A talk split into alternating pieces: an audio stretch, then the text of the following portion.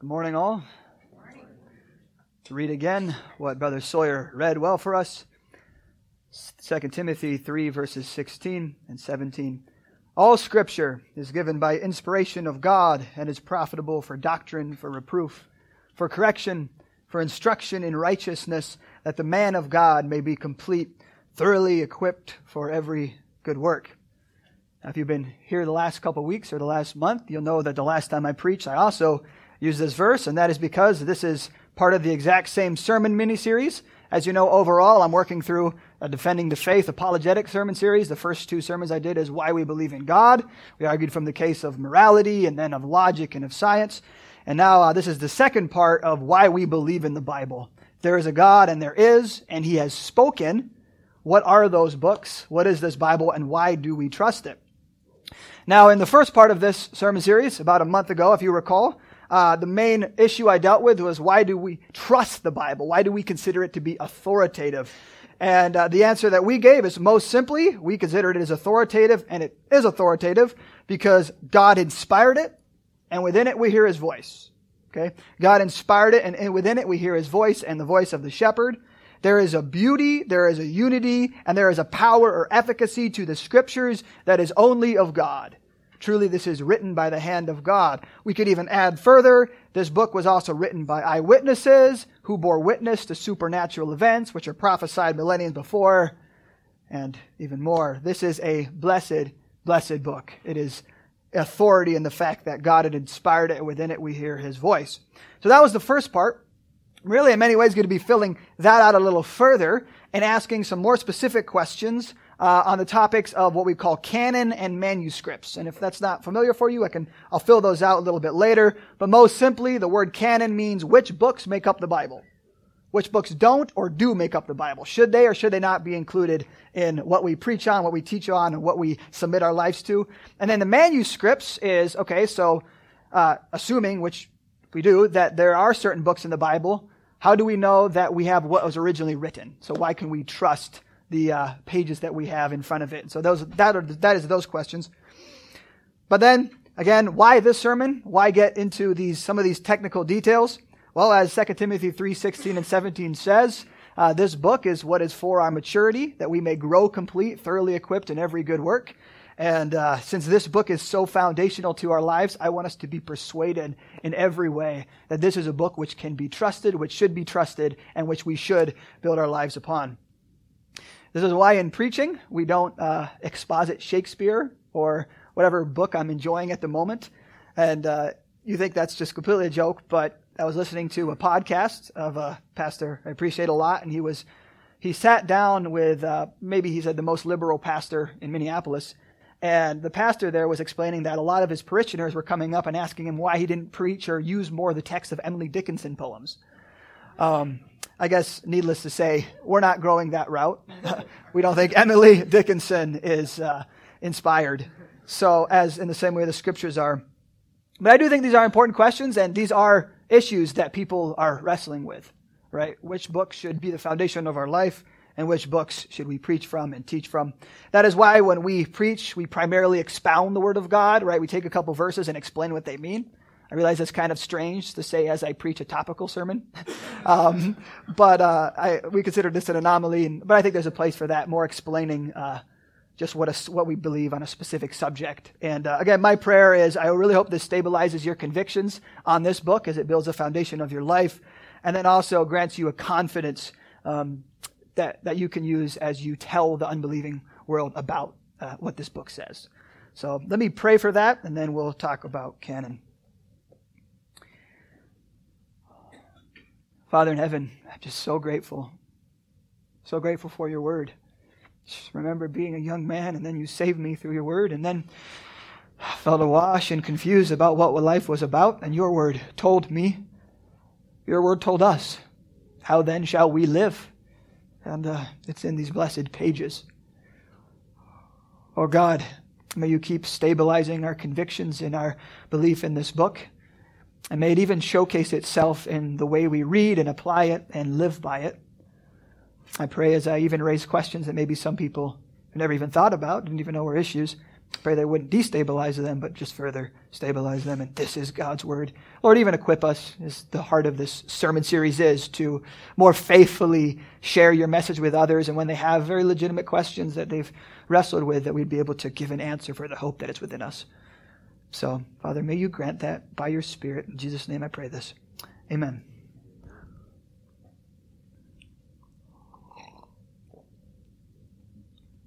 So, the issue of canon Again, in our passage, the passage goes, All scripture is given by inspiration of God and is profitable for doctrine, reproof, correction, for instruction in righteousness. The question of canon is asking the question, what then is all scripture? Okay? What is the all scripture by which we are to submit our hearts and our lives and our church to? Now, this is how our church answers it, and I think it is a good answer in the statement of faith. This is what we say. All that now needs to be known of God, man, and salvation has been revealed in God's Word in the Scriptures in the 66 books of the Bible. Okay, just most simply, in the 66 books of the Bible. Which is to distill that a little further, we believe there are 39 Old Testament books and 27 New Testament books. In the Old Testament, from Genesis to Malachi, and in the New Testament, from Matthew to Revelation. If you have a Bible in your hand, most likely, those are the books that are in there. The question of canon, though, is asking, but why these books? Okay? Even in the community that we're living in, many people's Bibles will have a couple more.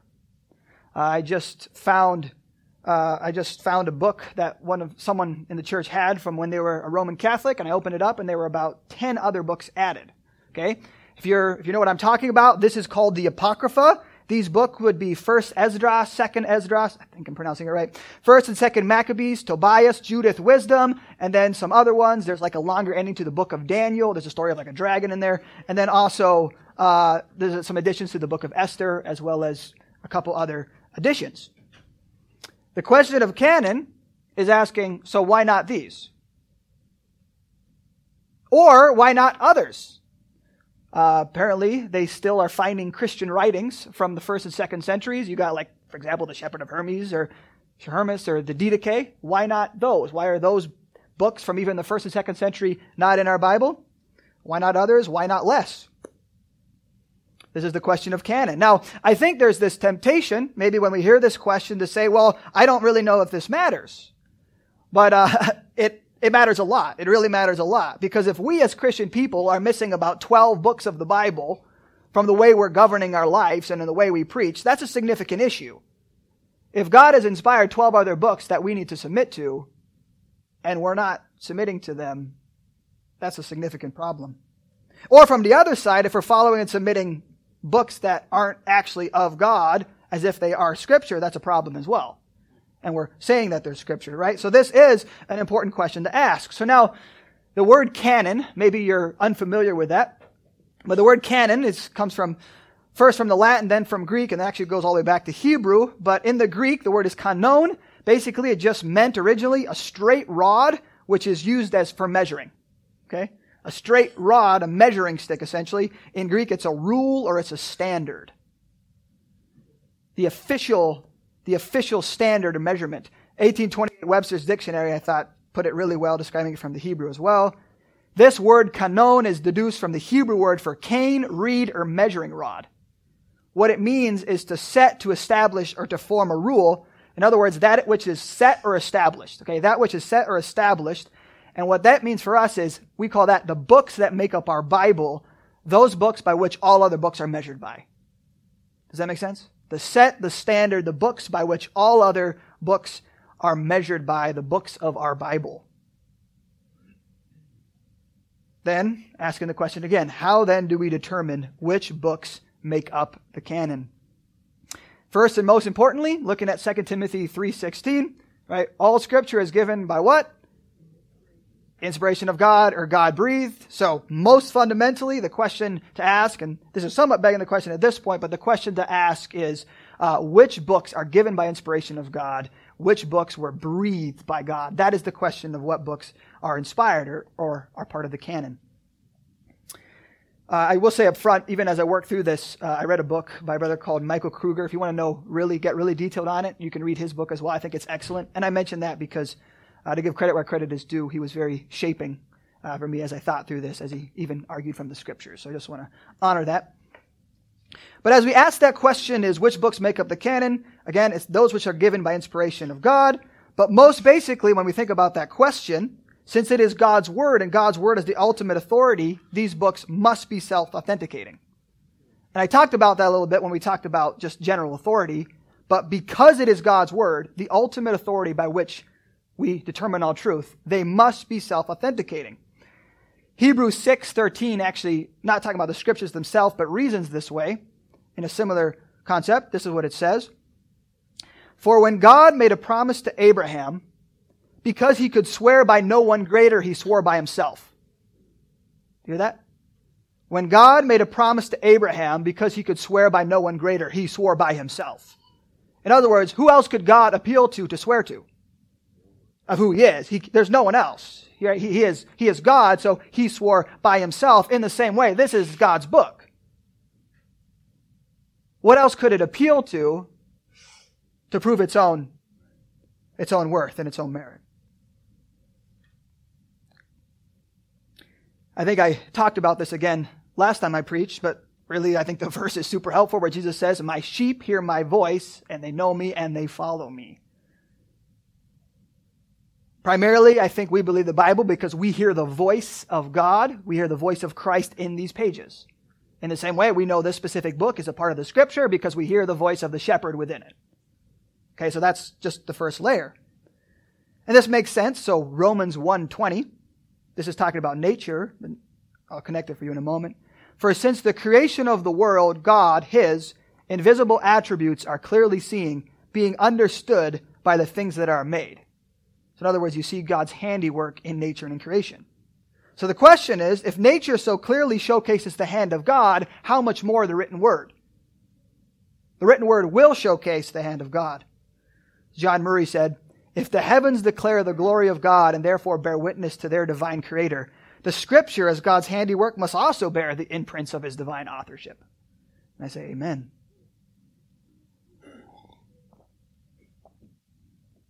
Now, at this point, let's get a little more specific because I realize any person could just pick up a book and say, ah, I sense God's voice in this, and therefore it becomes scripture. So we have to get a little more detailed. So, what are some of the more specific attributes of canon, or attributes of what makes a book part of the Bible? First, beauty and excellency. Okay? So, beauty and excellency. This is not that there's an aesthetic beauty to them per se, which there is too, but this is not that point. It's that there is a spiritual beauty to the truths that they contain. The Psalms talks about this. The law of the Lord is perfect, right? The commandment of the Lord are pure, or how sweet are your words to my taste, sweeter than honey to my mouth, or your testimonies are wonderful, O Lord. Right? He's sensing the, the, the beauty and the excellencies within the scriptures that he's reading. This was really early recognized by some of the earliest church fathers. Can't remember if he's from the second or third century, but Chrysostom stated this about the Gospel of John. The Gospel of John is nothing counterfeit because, it is uttering a voice which is sweet and more profitable than any harp or any music. This is something which is great and sublime. Right? He's like, I know this is God's word because it is uttering a voice so sweet and more profitable than any other harp or any music. Another brother, when talking about why he believes the Hebrews is the scriptures, this is what he says. The majestic glory, majestic glory of Christ shines forth from the pages of the epistle to the Hebrews so brightly that no believer who re- ever reads it seriously would ever want to question its place in the canon. I say amen. So that's the first attribute. I think any book which is divinely inspired will have a, a beauty and a, a beauty and an excellency to it. Secondly, second attribute, it will have uh, efficacy and or power. That way you can translate it as power, an efficacy or a power. Any book of the Bible will be a book that changes hearts because it is of God, which gives wisdom, which gives light, and which gives truth. Hebrews talks about itself in this way about the Bible. The Word of God is living and powerful. It is sharper than any two-edged sword. It pierces even to the division of soul and spirit and of joints and marrow and is a discerner of the thoughts and the intents of the heart. Okay? This is what God's word will do. If it is truly God's word, it will pierce, it will change, it will have an effect. As a brother said, this is not, the Bible is not something to be judged as much as it is, as it is the thing that does the judging. Right? It is not something to be judged as much as that which does the judging. And I think we could say whenever we, we've interacted or met with the Bible by the Spirit, this is the case. It does have its effect. Then, third attribute, the unity of the scriptures. Okay, so the unity of the Bible. Does the book hold complete unity with the other books of the Bible? If it is the same God who wrote it all, then it will have the same message. It will sing the same song. This is what the Bereans were looking for. So in Acts 17, when Paul came and he was preaching the gospel, then it said, this is what the Bereans did. These were more fair minded than those in Thessalonica, and that they received the word with all readiness, and they searched the scriptures daily to find out whether these things were so. Now, this wasn't to find out whether or not it was scripture per se, but they were looking at scripture to find out whether or not this message was of God. Does that make sense? They were looking for the unity because if it was of God, then it would have unity. Now, so I think those are the overarching, maybe most important categories its beauty, its power, and its unity. But then you could ask a subset of questions, and it would be okay, has this, this book been accepted by the church as a whole? Okay, has there been a broad acceptance by the universal church?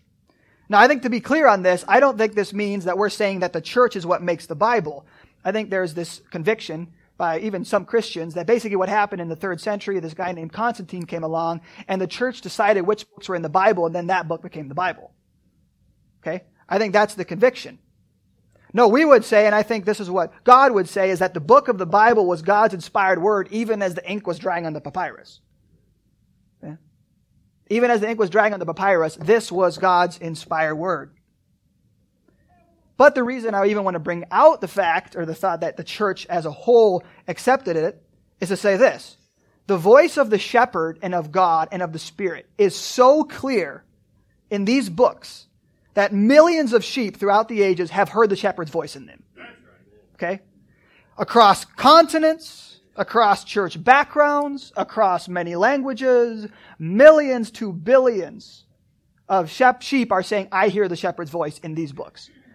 So I find a lot of comfort in that, and I think that is really encouraging. The church didn't make the Bible, the Bible made the church, but the church recognized it. Okay? The church just recognized it. Finally, uh, an attribute, another subcategory. The question is, does it come from either the a prophetic or an apostolic era? Okay? So is there a prophetic or an apostolic authority to the book that we are reading? This is a way of saying, is it written by a prophet or apostle or during the times of the apostles and prophets and thereby having their authority? Maybe you're unfamiliar with those, that categories of prophets and apostles. Basically, apostles and prophets in the scriptures are, were the authoritative voice by which God spoke to his people. Okay?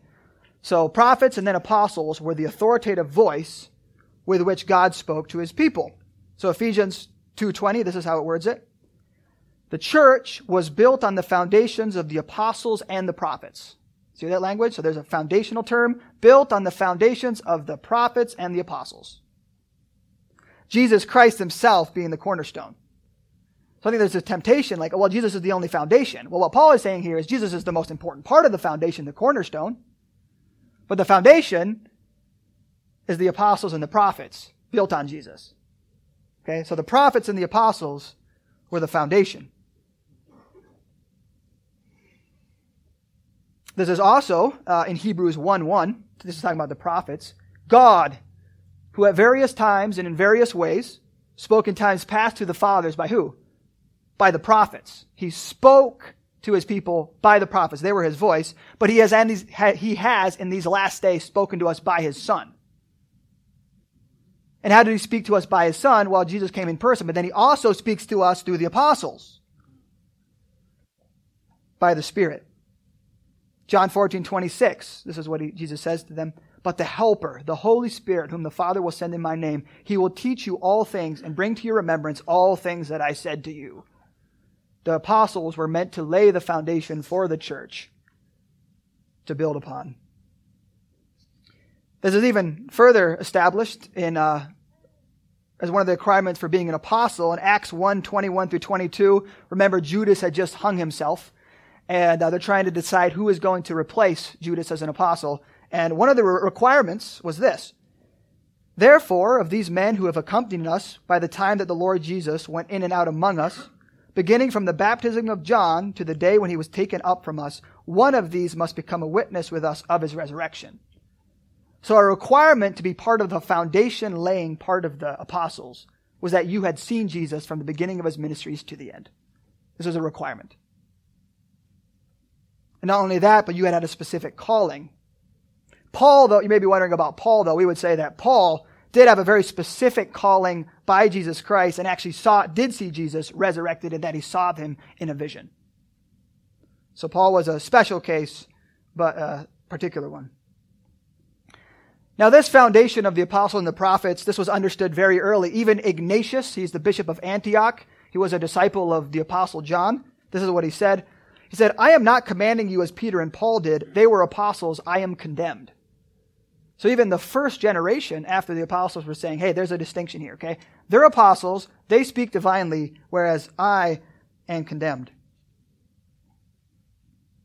Now, this this is a quick side point, but I think it's an interesting question to ask. Okay, but what about the books that were not written by apostles? Like specifically written by apostles, as in the case of Mark or as in the case of Luke or Hebrews? And the answer is that these books still had apostolic origins and that they were from the era of the apostles and came from apostolic sources, approved by the apostles. For example, Mark's sources were, he, were Peter. Peter, that's where he got it from. Uh, Luke's sources obviously were Paul and probably some of the other apostles. He may have even used Mark, the Gospel of Mark. The book of Hebrews has always been the most interesting one in church history, try to determine uh, whether or not it is a canon. But even the book of Hebrews, so in Hebrews 2, 2, 3, and 4, he said, How shall we escape if we neglect so great a salvation, which at the first was spoken to us by our Lord and was delivered to us by those who heard him? In other words, he's saying, like, I know those who heard Jesus Christ in person. In other words, I know the apostles. Also, in Hebrews chapter 13, he claims to know Timothy as well. So he's very much, the author, whoever he is, is very much in connection with the apostolic ministry, which is why I think the church accepted it, because it is the Word of God. In summary, we believe a book should be in the Bible because it has its own divine qualities, most fundamentally, its beauty, its power, and its unity. Two, a subcategory of this, has it been received by the church as a whole? And uh, finally, does it have prophetic or apostolic roots? Okay. So one of the ways, maybe I'll just walk through how we would apply this to a specific book. So Pastor Brandon is preaching through First Thessalonians. Okay. So how do we know that First Thessalonians is meant to be part of the biblical canon? Right? Why are we spending weeks to months trying to learn about this book?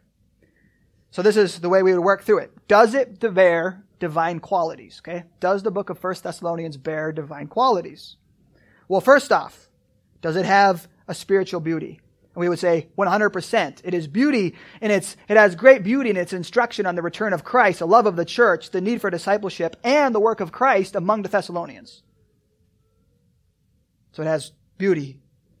It has unity. It is completely unified with the rest of the scriptures in Christ and his coming in judgment at the end of the ages.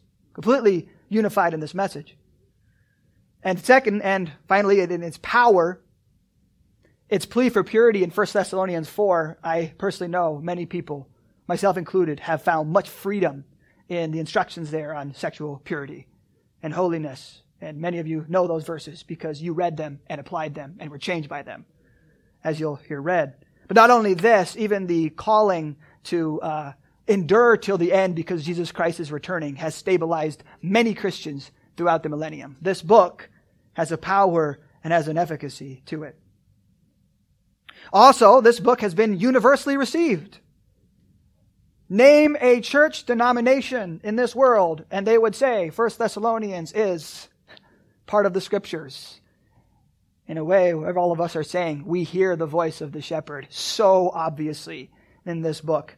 Finally, the apostolic roots are quite obvious, right? In that it was directly written by the hand of Apostle Paul. So again, yes, First Thessalonians is in the scripture. And so next time Pastor Brandon preaches, we're good to go. We can, we can rest in that. Should have preached this first? Okay. You guys were worried about that? Yeah.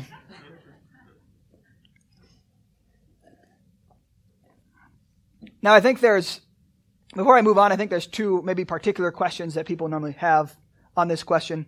Uh, number one, how do we know or is canon closed? Okay. In other words, are there books being written that we should slide into canon as well? Right? Did someone pen a book, I don't know, a year ago, however great a book it is, and should it be part of the Bible that we preach? We would say, well, I mean, some people think that, okay? I think our, yes, as you said, brother, yes, absolutely not. no, I'm not disagreeing with you. We do not believe that those books should go in the Bible. We do believe that canon is closed. And really, most simply, the answer for why we believe canon is closed is because the era of, the foundational era of the apostles has ended. Okay, the foundational era of the apostles has ended. All the apostles, the original ones who were called and divinely appointed from the, with the authority, having seen Jesus literally in person, they have all died and passed away. Hebrews 1 1 is helpful in this one as well. God, who at various times in various ways spoke to the fathers in times past by the prophets, has in these last days spoken to us by his Son. That is often and rightly been acknowledged that there is a last days kind of like that is very an era of finality to it. He has spoken to us by his Son through the apostles, and they have laid the foundation. But also in this, Revelation 22, verses 18 through 19. Actually, just turn there. Revelation 22, 18 through 19. This is what John says. For I testify to everyone who hears the words of the prophecy of this book. If anyone adds to these things, God will add to him the plagues that are written in this book. And if anyone, book, and if anyone takes away from the words of the book of this prophecy, God shall take away his part from the book of life, from the holy city, and from the things which are written in this book. Now, I think probably most Directly, the application here would be to the book of Revelation. But I think it is God's wise providence that the last book of the Bible to be written by the last apostle who was alive finished with these literal words. And I think God wanted us to see this as basically his conclusion to this, this is the book upon which we, we will build our foundation. So again, absolutely, we do think that the canon is closed primarily because the era of the apostles has ended, and then passages like this. Then secondly, I promised I would get to it. I think I did. But the question of the Apocrypha. Okay? So the Apocrypha, if you grew up again as a Roman Catholic, probably in your Bible, you had these specific books. Why do we not have it in our Bible? Okay? I'm guessing most, every Bible in here does not include those 12 books. I would say, well, most basically, I think these books fail in all three areas. I think uh, they do not have the divine attributes of the beauties, the power, the excellencies, and the and the unity. I think there's contradictions between them and the other books of the Bible. But even building on this, number two, the, there was an issue of consensus. The vast majority of Jews, or maybe I just say the majority of Jews, even at the time of Jesus, did not accept these books to be part of the of the Hebrew canon of the Hebrew Bible. And not only this, it's interesting. But the Roman Catholic Church actually waited until less than 500 years ago to officially acknowledge them as part of the Bible, which I think is an interesting point. Okay? Even the Roman Catholic Church, the one church that really accepts them, waited 1550 years to say, well, we think these are part of the Bible. And many of their saints and leaders of the Catholic Church would not have felt, even some popes would not have felt that they should have been considered.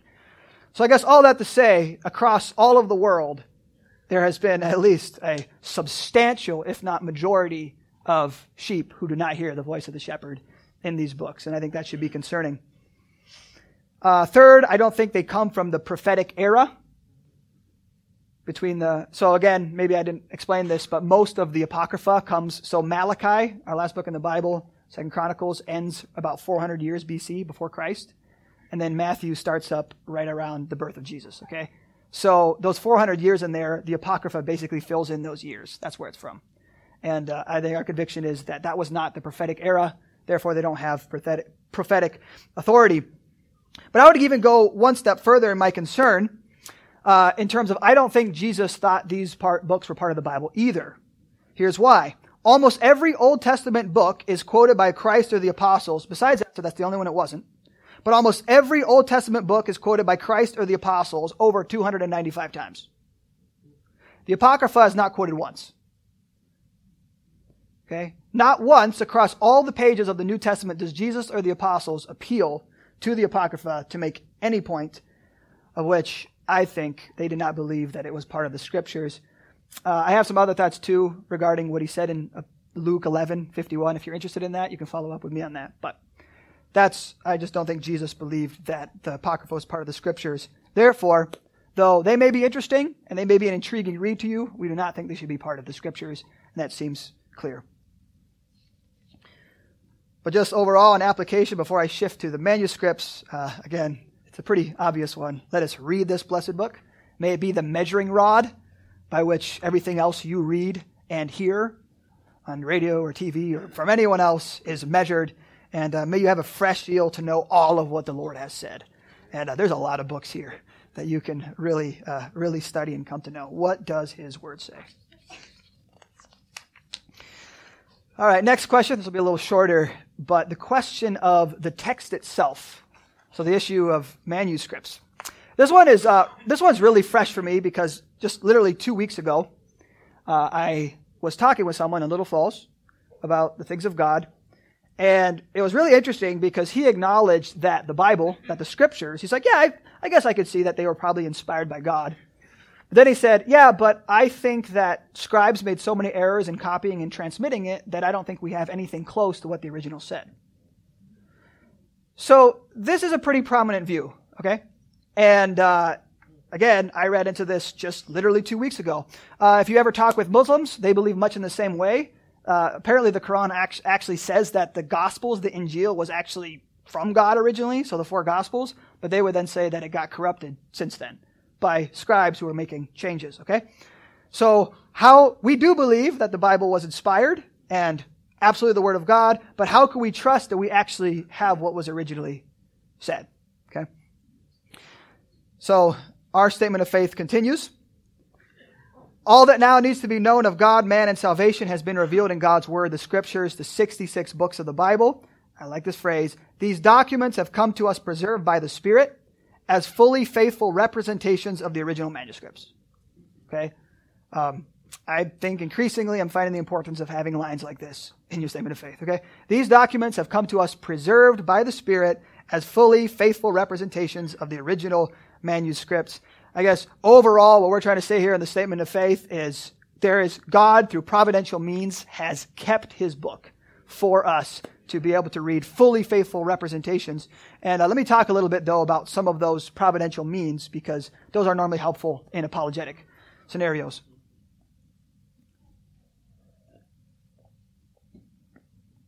So, first thing to acknowledge to someone who's struggling with a question like that so, has the Bible been corrupted over time? Is we would acknowledge that we don't have the original manuscripts. Okay? we would acknowledge we don't have the original scroll that Paul wrote on. And I, I think this used to be vague for me. I probably just assumed that there was some glowing vault somewhere where I could find a letter to the Thessalonians that I could go and open and just double check, right? Um, which would be really cool, but that's not the case. Uh, but that view is very wrong and frankly impossible. Okay? The, the material that it was written on could not have survived, survived being handed around and shared among the churches. Okay, Paul wrote First Thessalonians on a papyrus, most likely, and when he sent it to Thessalonian, Thessalonica, it could not have survived over 2,000 years being passed around. Fair enough? Okay? And I think that makes sense because, I mean, if you literally had the Bible written to you, I'm guessing you would want to read it and uh, pass it around, and uh, others would want to read it as well. In Colossians, it's actually even commanded that the letter is passed around. Uh, Colossians 4:16, when this letter has been read among you, have it also read in the church of the Laodiceans, and see also that you read the letter from Laodicea. In other words, this is scripture, make sure the Laodiceans see it as well. The interesting thing is they didn't have photocopiers, right? So what do you do with that? But I think it's actually way cooler than a photocopier the way God kept his word. Over thousands of years and probably hundreds of thousands of copiers, God, by His Spirit, made sure that His Word has come down to us. And though He used human means, our God has made sure that we have His blessed words. Okay? Just saying that up front. So this is likely what happened in the case of uh, a manuscript being written and then passed around. So in the case of, let's say Philippians, for example, okay? So take the book of Philippians. Paul is probably in prison, most likely in Rome, we think. And he's sitting in prison. He needs some financial help. He needs some encouragement. So this man named Epaphroditus shows up to him with a gift. This is all in Philippians, with a gift from the Philippian church and encouragements from them. So Paul receives that gift is blessed and then wants to give an update and encourage them, encouragement to them in the form of the letter of what we call to the Philippians. So he probably took that letter, he wrote it on a manuscript, he gave it to Epaphroditus, your messenger, he called him, and probably sent Epaphroditus back to deliver this manuscript to the church in Philippi. Then they got it, and I'm guessing right away they probably recognized, okay, this is from the Apostle Paul. This has apostolic authority. This is the Word of God. And so they were very blessed by it. And they thought, well, I think the church of Thessalonica should get this one as well. Of course, I'm making that up at this point. I don't know exactly how they did it, but probably something like this. And they thought, well, before I send that letter away to Thessalonica, maybe we should make a copy. Okay, this is where it gets interesting. So they probably had people who made multiple copies, and maybe even more copies that they could then spread around the Christian community. That letter went to Thessalonica. Then maybe from them from Colossae came to Thessalonica and say, hey, this is really great. We need this as well. And so they made a copy. And then they had their own. Right? And it continues. Over time, though, the original one probably wore out. Which is fine. But the original one wore out. And the reason it's fine is because they had all those other copies. Now, over millenniums or over century, first decades, but then centuries, then millenniums, as these were out, more and more and more were made. More and more and more were made and spread around the world. Now, here's a challenge, and this was what the guy was trying to raise that I was talking to. He was saying, okay, so God may have perfectly inspired the first book, or the first letter, but he doesn't promise that he's going to perfectly inspire every person who copies it. Right? So for example, if I give you this and I make you go copy it, though it is perfect, you might make a mistake. And we actually do see mistakes in many of the manuscripts that we have. So the case he was trying to make is like, well, all those mistakes that were made in the copies, therefore we don't actually know what was in the original Bible. With all these copies, how do we know what the original one said? And I think this is a pretty simple answer. It is, it was God's good gift to us and his providential ordering over the millenniums. That the way he ordered it is that here we are, thousands of years later, and we have thousands upon thousands of Greek manuscripts of the New Testament which we can compare across each other. This is part of his keeping his word throughout the millenniums. In other words, what I'm saying here, if someone made a mistake, we are, and even people in eras past, we're able to compare and contrast these manuscripts with what these manuscripts say as well to see what was the original. Is that vague? Okay. They were able to compare, if there was supposedly a mistake made in this one, they were able to compare it with the other 20 to see whether or not this mistake was actually in the original. I really like the analogy someone gave. Basically, if you take like a, a cup, maybe like a red solo cup, and you imagine that it has some holes in it, right? Like a manuscript has mistakes in it, okay? And so the cup won't really hold water very well because it has maybe some mistakes in it. But what happens if you take another cup that has holes in it, maybe in some other areas, and you put it on top of it? It's a little more watertight. But what happens if you take 5,800 of those and you stack them up on top of each other? You'd have an unbelievably tall vessel, but a very watertight, very watertight cup. the way uh, it's been phrased, and I thought this was good. Some people want to say, like, oh, we only have 990 pieces out of a thousand, if a thousand is like the full Bible. This is actually wrong. We have 1,010 pieces out of the thousand. The challenge sometimes comes where we're not entirely sure which specific word would fit where. But we do have the original. We're just not entirely sure in some very, very minute instances. But even in those minute instances, there are no significant changes to any major doctrine or book, and even the, the biggest skeptics would acknowledge this. Even in the very minute changes, there are no significant changes to any major doctrine or book. But I'm thankful to God that by His Spirit, throughout millenniums, He has kept His word. Now, there are two primary questions uh, that, further questions that people may have on this. One is a question from analogy. I've heard this a couple times. They would say, you guys know the game telephone? Okay, so they would say, well, this is a problem because the way the Bible was copied was kind of like the game of telephone, right? So, the game of telephone, I would speak to Blaze, and then the message, he would speak to Pastor Brandon, and to Sawyer, to Nathan. And by the time it goes all the way through, right, 2,000 years later, he's the original guy, the message would be all messed up? So they would say, that's what it's like. It's like the game of telephone, therefore it's getting up. But this analogy is incredibly broken. Number one, actually what would be more accurate is if I'm the original manuscript, I would not just speak to Blaze, but I would speak to the first three rows. Maybe the first four rows. Okay? Then the message is way more obvious and way more clearly will be passed, passed on. Okay? And if someone has a hears something from one of them, you can go and check with the other 20 to find out whether or not it was true. Secondly, the analogy breaks down because in the game of telephone, it's actually more funny if you make mistakes. Whereas when people were copying the Bible, they had strong needs to make sure it was accurate, right? So even, even the motivation.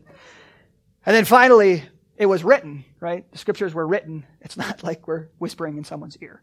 So again, I just heard this analogy. I think it's really bad. And, uh, don't accept it if someone tells it to you.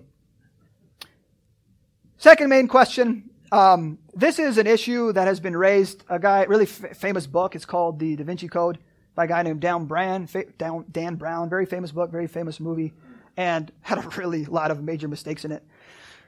But essentially, what you'll hear, even maybe with people that you talk with, is there's this belief. Well, apparently there was this overzealous monk who, during the time of Constantine, made some changes in the Bible, and those, Bi- those changes have passed down through the different manuscripts all the way to where we are today. And now we just have a change made in our Bibles by some overzealous monk.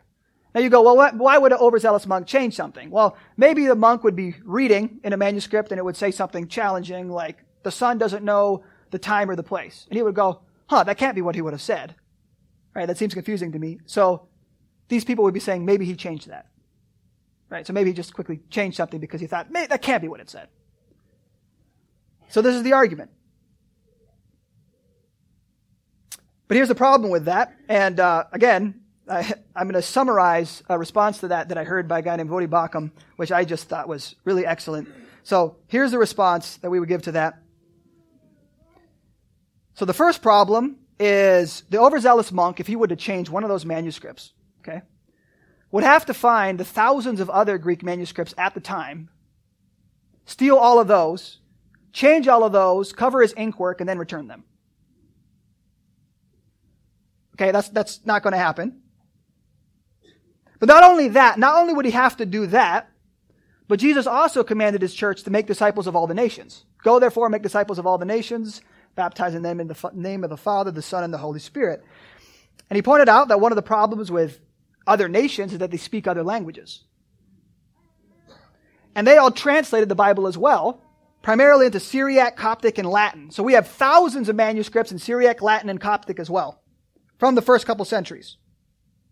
So what this zealous monk would have to do is not only steal the 6,000 Greek manuscripts, make all the changes, hide his ink work, and then return all of them as well. He would also have to learn how to lie in Syriac, Coptic, and Latin, make all these changes in these as well, and then return them to their original place.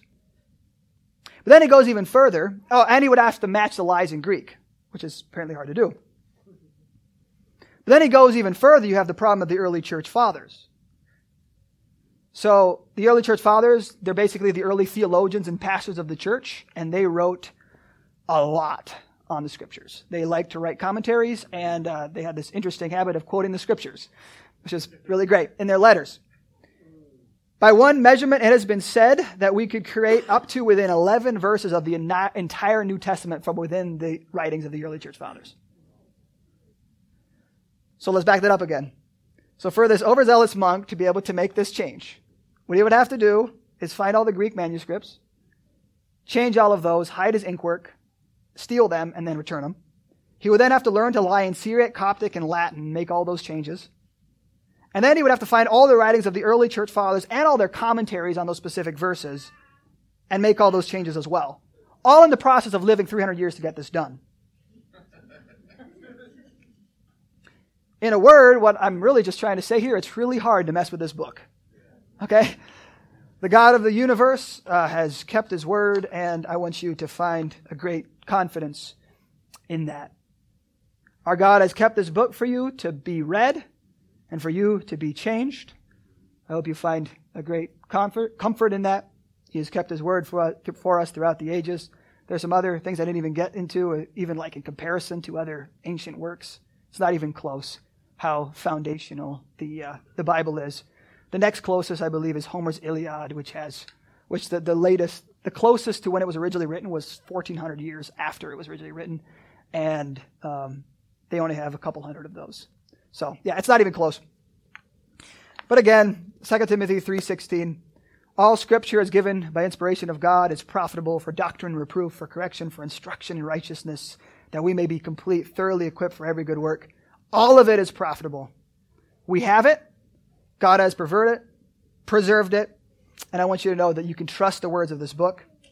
You can trust what it tells you and its promises. You can trust what it tells you about the Lord Jesus Christ. And so may you thank Him for it, read it, share it with others, and live by it.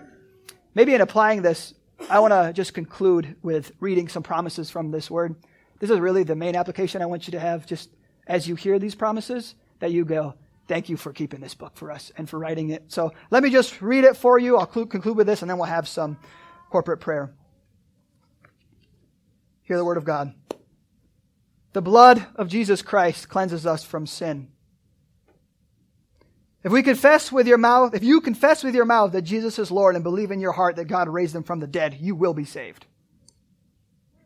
If we confess our sins, he is faithful and just to forgive us our sins and to cleanse us from all unrighteousness. In him we have redemption through his blood, the forgiveness of his of sins according to the riches of his grace.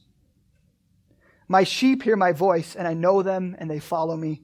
I give them eternal life, and they shall never perish neither shall any man pluck them out of my hand. God will redeem my soul from the power of the grave, for he shall receive me. This is the record that God has given us eternal life. This life is in his Son. If a man love me, he will keep my words, and my Father will love him, and we will come to him, and we will make our abode with him. Whatever you pray in my name, believing, you will receive. The Lord God is a sun and a shield. He will give grace and glory. No good thing will he withhold from them that walk uprightly. We know that all things work together for good to those who love God, them who are called according to his purpose. Evening, morning, and at noon will I pray and cry aloud. He will hear my voice. But they that wait on the Lord will renew their strength. They will mount up with wings as eagles. They will run and not be weary. They will walk and not faint. I love them that love me and those that seek me early shall find me. For I will be merciful to their unrighteousness, their sins and their iniquities I will remember no more. Finally, the very God of peace will sanctify you wholly. And I pray, God, that your Holy Spirit, your whole spirit and soul and body will be preserved blameless until the coming of our Lord Jesus Christ. Your sins are forgiven for his name's sake. Amen.